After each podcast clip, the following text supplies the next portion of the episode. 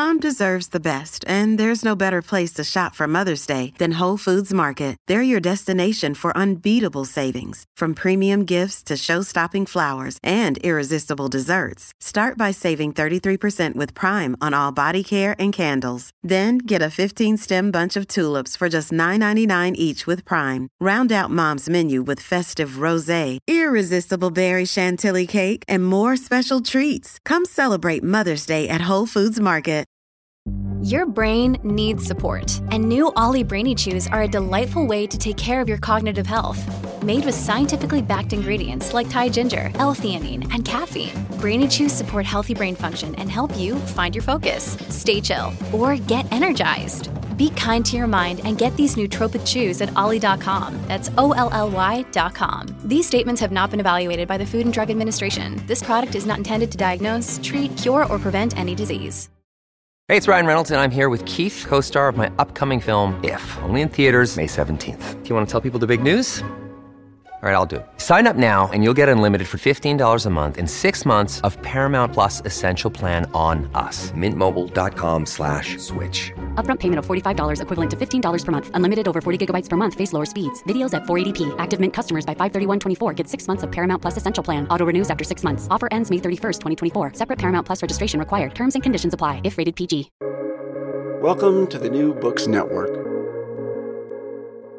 Welcome to the New Books Network. I'm Stephen Pimpare, host of the Public Policy Channel, and we are joined today by Christopher Howard, who is the author of Who Cares? The Social Safety Net in America, new from Oxford University Press. Chris, welcome. Thank you for joining us today. Thank you very much. So I wonder if you might start us off by telling our listeners a little bit about what you do and who you are and what it is that brought you to this particular project. Sure. So I teach at the College of William and Mary, and I'm now in my 30th year. I am in the government department, and I also teach public policy courses. My particular interests are in the history and politics of U.S. social policy. That's where a fair amount of my teaching is. That's where most of my research is. And I've been writing about different facets of the American welfare state ever since I got here. My first book was investigating the ways in which the tax code is used to make social policy, in particular tax expenditures like the Earned Income Tax Credit and the Home Mortgage Interest Deduction. I focused at other times on programs like workers' comp and Medicare and Medicaid. I'm much more of a generalist. Some people in this area really focus on healthcare, really focus on housing. I tend to range around in programs and in time periods. This book is really about the social safety net in the 21st century. I got interested in this from a couple of different directions. One is that I was trying to write a book that might combine both politics and policy. A lot of books out there tend to be strong at one or the other, and I was hoping to do some of both. I also noticed that, at least within political science, there was a lot of emphasis over the last decade or two in problems related to inequality. And I thought that those kinds of books and articles tended to overlap some with poverty, but not always. And fixing inequality doesn't always mean fixing poverty. I tend to like areas where I think that problems are being understudied or ignored. So that got me interested in writing a book more generally about poverty in the United States and the kinds of efforts, public and private, to address poverty. So I think it's fair to say that one of the things that distinguishes your approach from other efforts to give folks a portrait of the U.S. welfare state is that you are one of the ways in which you're framing it is through work, principally, I think, associated with political theorist Joan Tronto around the ethic of care and other writings. I wonder if you could tell folks just a little bit about Tronto's way of thinking about this issue and what attracted you to that and how you use that as a jumping off point for this book. Sure. So she's been working on care theory for her entire career, and there are a whole group of theorists, many of them feminist theorists, who've been working on care theory as well. The part that particularly interested me about it was that she has this sort of four-stage model of caring that starts with caring about, then taking care of, caregiving, and care receiving. And to me, that seemed like a really good way of organizing the different ways in which society cares for vulnerable members. The taking care of and caring about can be somewhat abstract and rhetorical. I care a lot about the homeless. I care a lot about hunger. I think the government should take care of poor kids.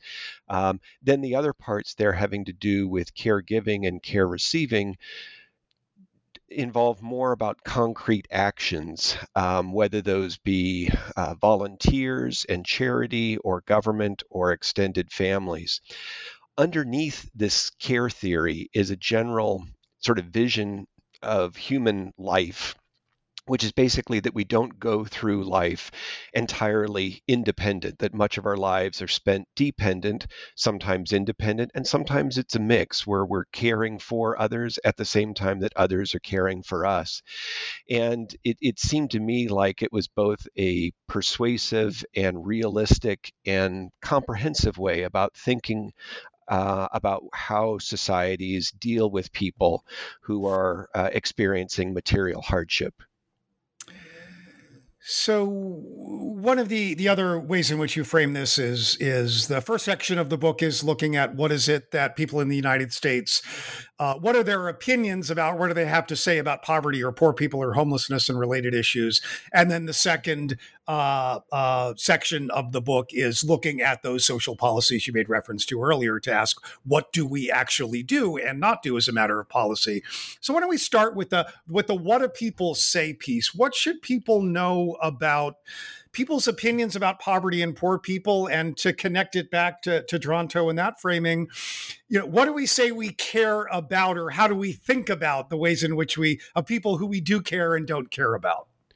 Sure. So the first part of the book, the first four chapters, are divided into public, the general public, business and labor, charities and churches, and public officials, and trying to examine closely what each of them are saying in terms of caring about and who should take care of.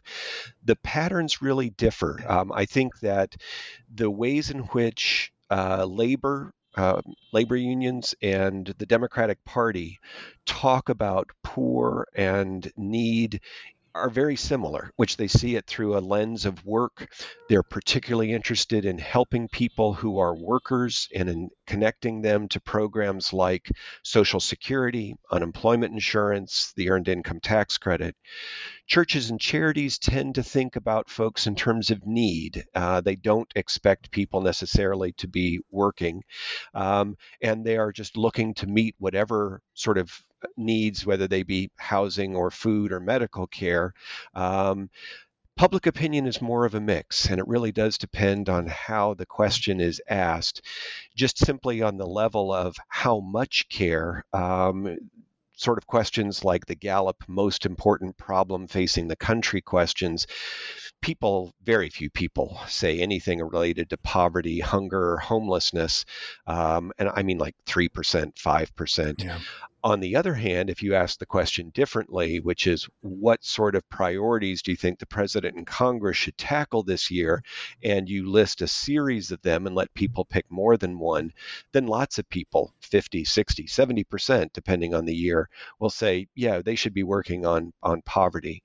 So it's hard to get a strong sense from looking across these different groups that poverty and hunger and homelessness are really top of mind for them.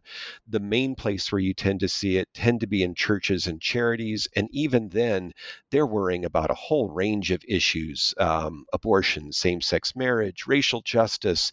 They're also worried just about the financial health of their organization. population since church membership is on the decline.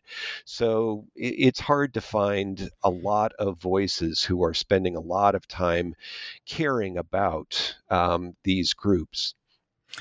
Well, I mean, we could say this arguably about all sorts of areas of public policy, right? Public opinion polling is sort of often contradictory and hard to pull apart when you dig into it, maybe because people don't necessarily have coherent ideas about politics and policies themselves. But one of the things that you point to is that I think particularly interesting is despite the fact that left to their own devices, people will not necessarily cite poverty and homelessness as among their most pressing issues, they will also suggests that the level of income that qualifies one to be poor should be significantly higher than it is for most official measures.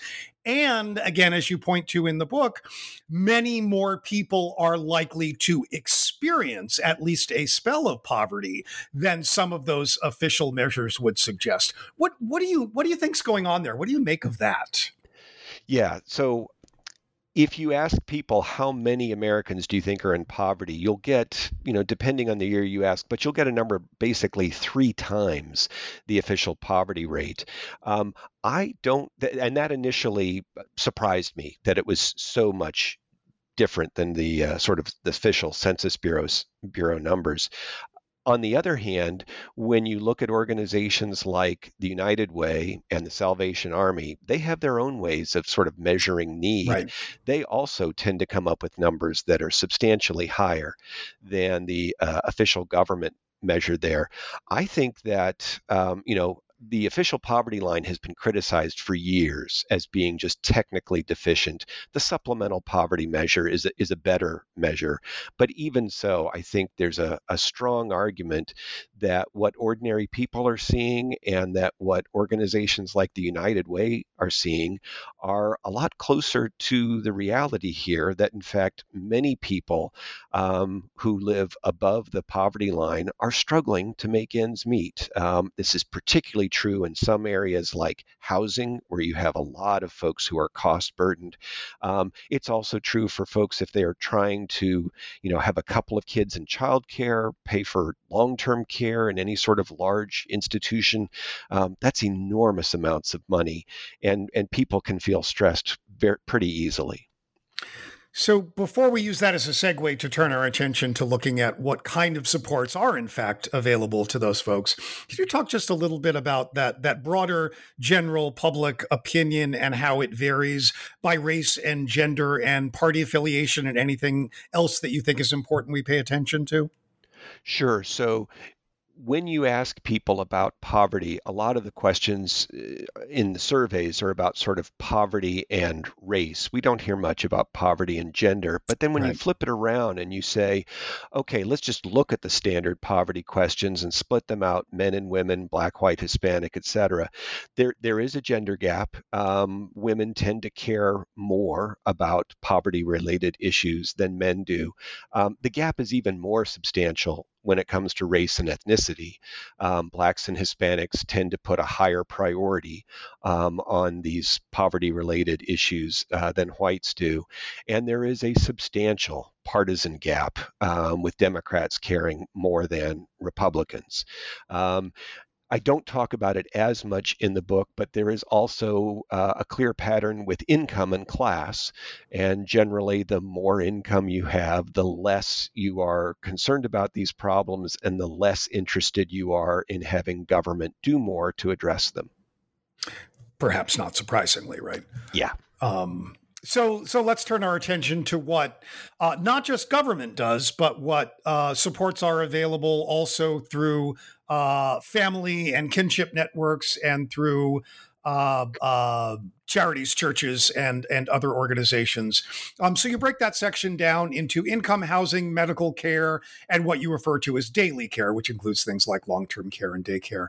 Why don't we start with income, right? Thinking of that perhaps extraordinarily large segment of the population that is unable to, over the ordinary course of, say, a year, always meet their needs. Where does their income come from primarily, and what's available when that primary source falls short? Sure. So we have in this country millions of people who are working in low-wage jobs, working part-time when they'd rather be working full-time, who are trying very hard to support themselves with a paycheck and fall short. We've also got millions of people who are children or severely handicapped or elderly who generally are not expected to be self-sufficient through wage work. So we've got both working poor and non-working poor. A lot of the help when it comes to income support in this country is tied to either people who are working or have a history of paid work. So the biggest programs here, Social Security is hands down the biggest program when it comes to pulling people out of poverty. It's had huge positive effects there. The Earned Income Tax Credit, unemployment insurance, disability insurance, all of these programs are really crucial in providing income support to people who have a work history or are working. If you don't have that sort of work history, life gets tougher. The main sort of quote-unquote welfare program, cash welfare program, TANF, there's just not much cash support these days. There's a little, but most of it is services of some type, but it's just a very small program compared to most of the other parts of the public safety net.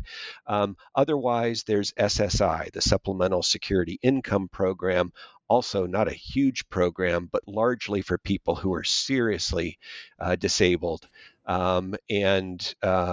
That used to have a fair number of elderly folks. Now it's largely non-elderly, disabled adults and disabled children.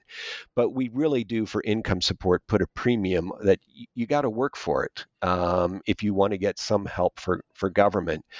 On the charity side, there just aren't that many charities that are in the business of handing out cash. Yeah. Charities are much more attuned, and this has been true for decades and decades, to providing particular goods like food or medical care or shelter, but other than, you know, the occasional like fires or natural disasters when somebody like the Red Cross or the United Way might give folks a little money for a hotel for a little bit, the charities are really not in the position to provide cash, and that's not their usual way of doing business. The sort of family safety net of extended family, there's a lot of studies, largely by sort of sociologists and journalists, showing that folks are doing as much income sharing as they can, but there's just not often a lot of income to share. And a lot of poor folks just don't have rich relatives that they can reach out to when times are hard. Yeah. So just to point, because for me anyway, a lot of the subtext here is, you know, I'm sort of swimming through my head the conservative arguments about, you know, people's sort of failure to exert themselves in the appropriate way in order to lift themselves out of poverty. And if they would only do more, they could do that. The government programs you referenced, the EITC, SSDI in particular, TANF, those can be extraordinarily onerous and rigorous application processes. And we know from all kinds of data that depending on the program, maybe 50, 60, 70% at best of people who are eligible for them actually even wind up with benefits, right?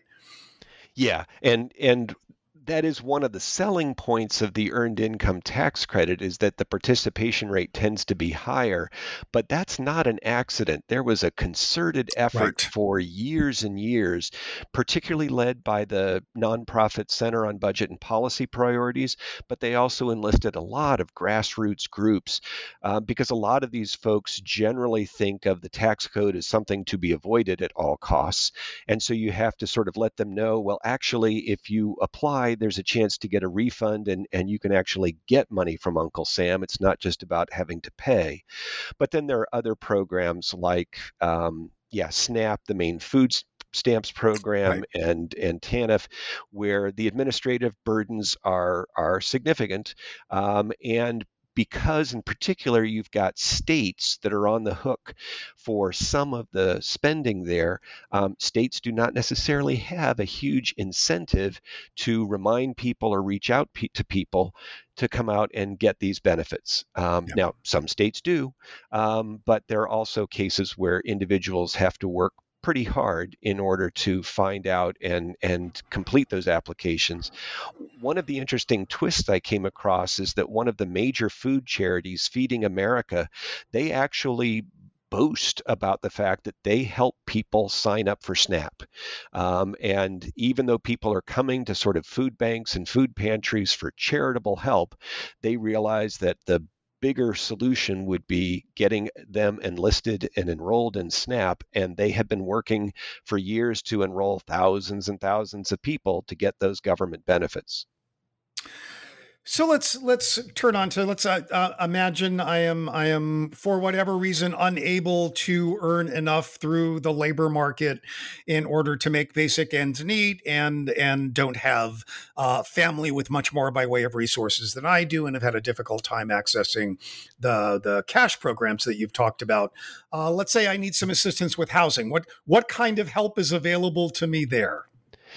Yeah, so there are a few charities, and I talk some about Habitat for Humanity, that are in the business of affordable housing, but they tend to be sort of, measured in the thousands of units. It's pretty small scale. It's pretty small scale. I mean, I'm not dismissing it. It helps every single person, but the problem's just much, much bigger.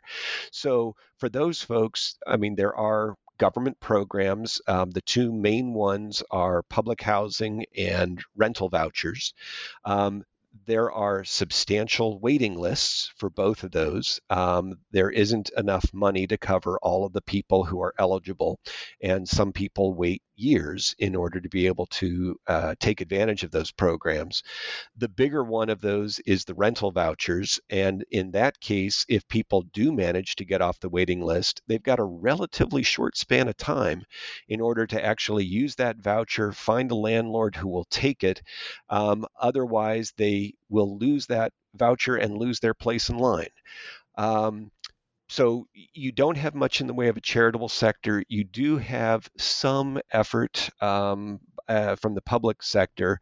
And then increasingly, you've got the extended family and a lot of shared households, particularly for young adults in their 20s and early 30s who don't have a college degree and are having trouble affording an apartment on their own, having trouble affording a down payment on a starter home. A lot of them are living still with their parents when that's probably not their first choice. And you've got a number of disabled and elderly Americans who have trouble living on their own and won't be able to get much help from the government, and instead maybe moving back in with their elderly relatives of working age who can help take care of them. This episode is brought to you by Shopify. Whether you're selling a little or a lot, Shopify helps you do your thing, however you cha-ching. From the launch your online shop stage, all the way to the we just hit 1 million orders stage. No matter what stage you're in, Shopify's there to help you grow. Sign up for a $1 per month trial period at shopify.com/special offer, all lowercase. That's shopify.com/special offer.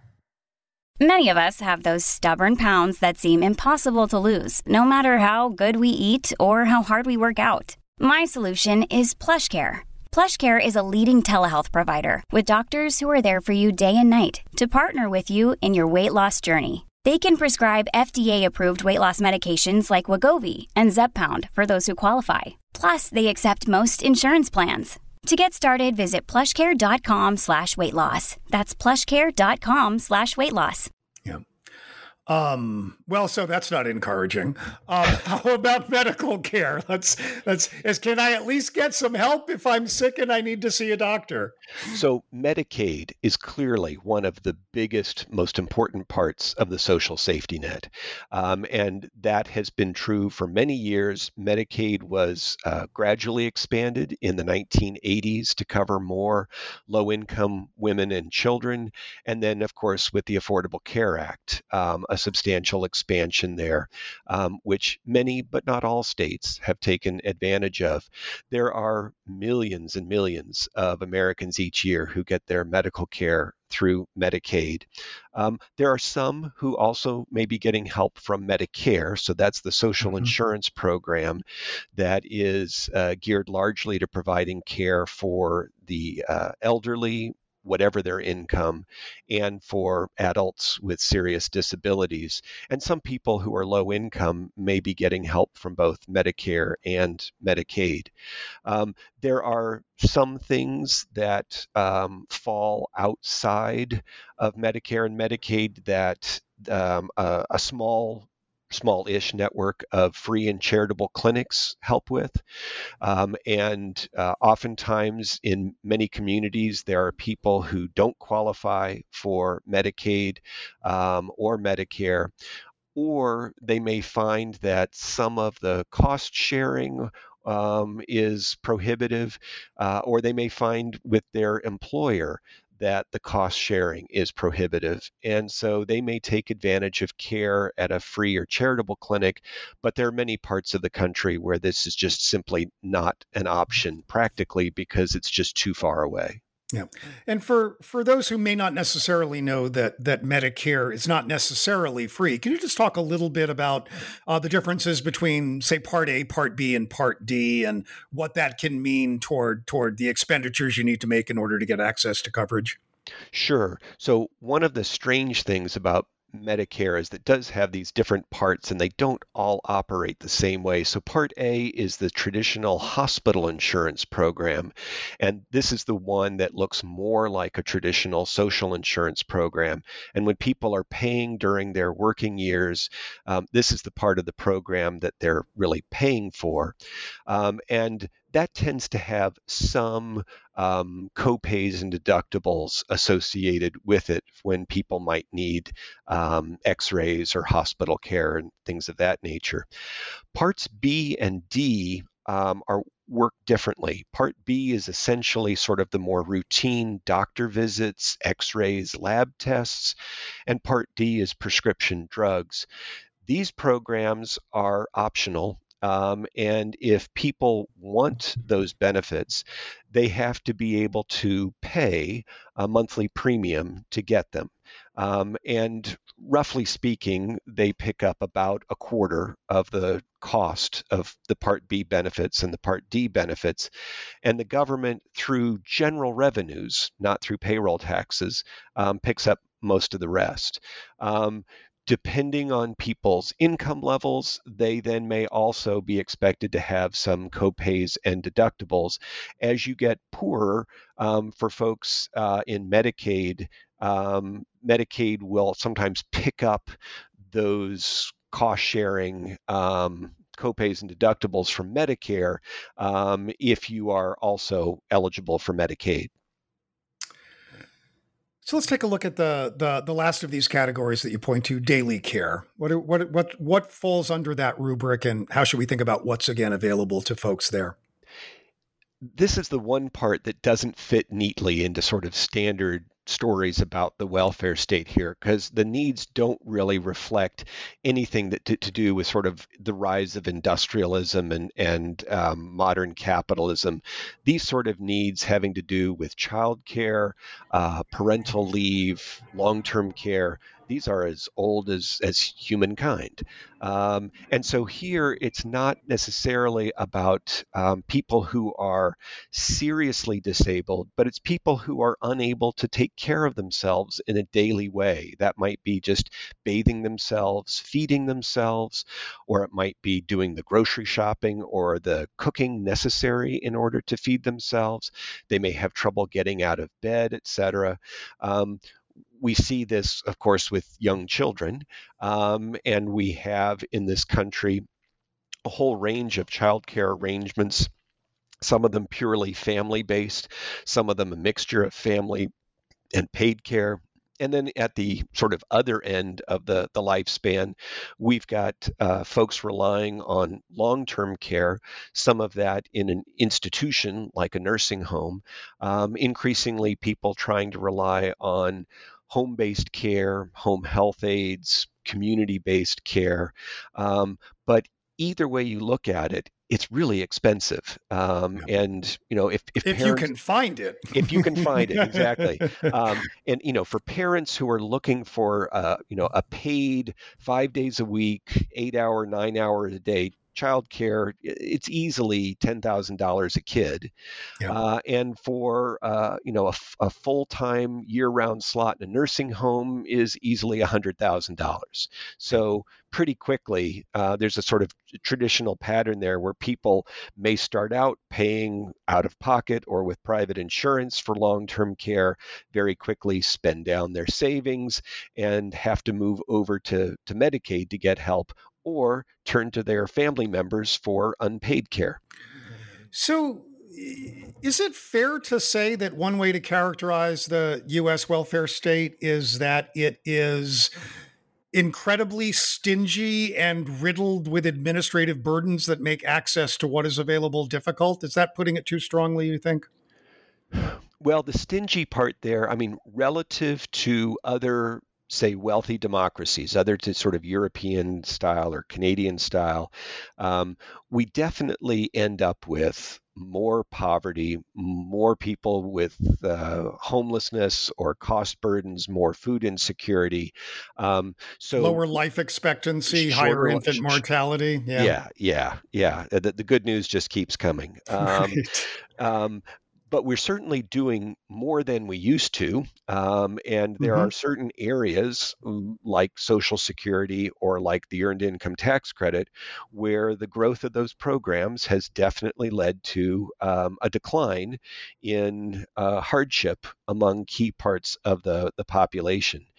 One of the things that I sort of wrestled with in writing the book is just even using this term safety net, which implies that, well, whoever falls is going to get caught.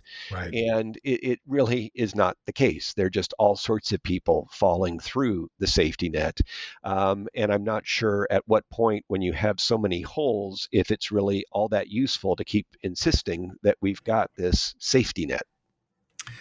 So the bulk of the analysis for the book concludes prior to the onset of the coronavirus pandemic in 2020. As we work our way toward concluding, Chris, can you talk a little bit about what you think? Are there lessons from COVID as we think about sort of capacity for government, what it can do, what it doesn't do, what it could do differently or better? Are there lessons, and do you think that we have learned them? Yeah, that's a good question. And my short answer is probably some version of too soon to tell. But I mean, one of the things that we saw in the pandemic is that a real strength of the national government is cutting checks. And in a pinch, that's something that it has the resources to do.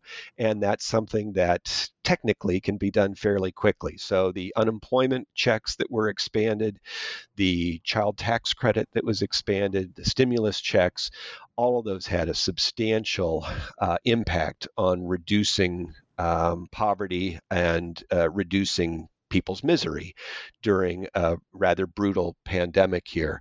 A lot of the parts of the safety net that were designed to expand in hard times did just that. So here I'm thinking about Medicaid and SNAP in particular, where the enrollments went up as people lost health insurance and lost their paychecks there.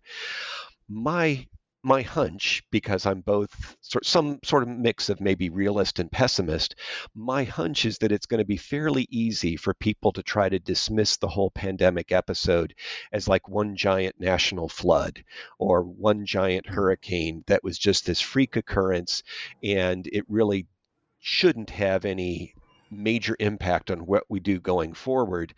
But my sense is that, well, you know, if you think about this as a hurricane that knocked many of us down, that the structures were already shaky to begin with. And part of the reason that we've got so many people in trouble these days is because the safety net that we had before the pandemic, even in years that were pretty strong economically, and here I'm talking about sort of 2014, 2018, 2019, even so, we had a lot of people suffering. This is the Public Policy Channel of the New Books Network, and we have been speaking with Christopher Howard about his new book, Who Cares? The Social Safety Net in America, from Oxford University Press. Chris, thank you so much for joining us. Thank you.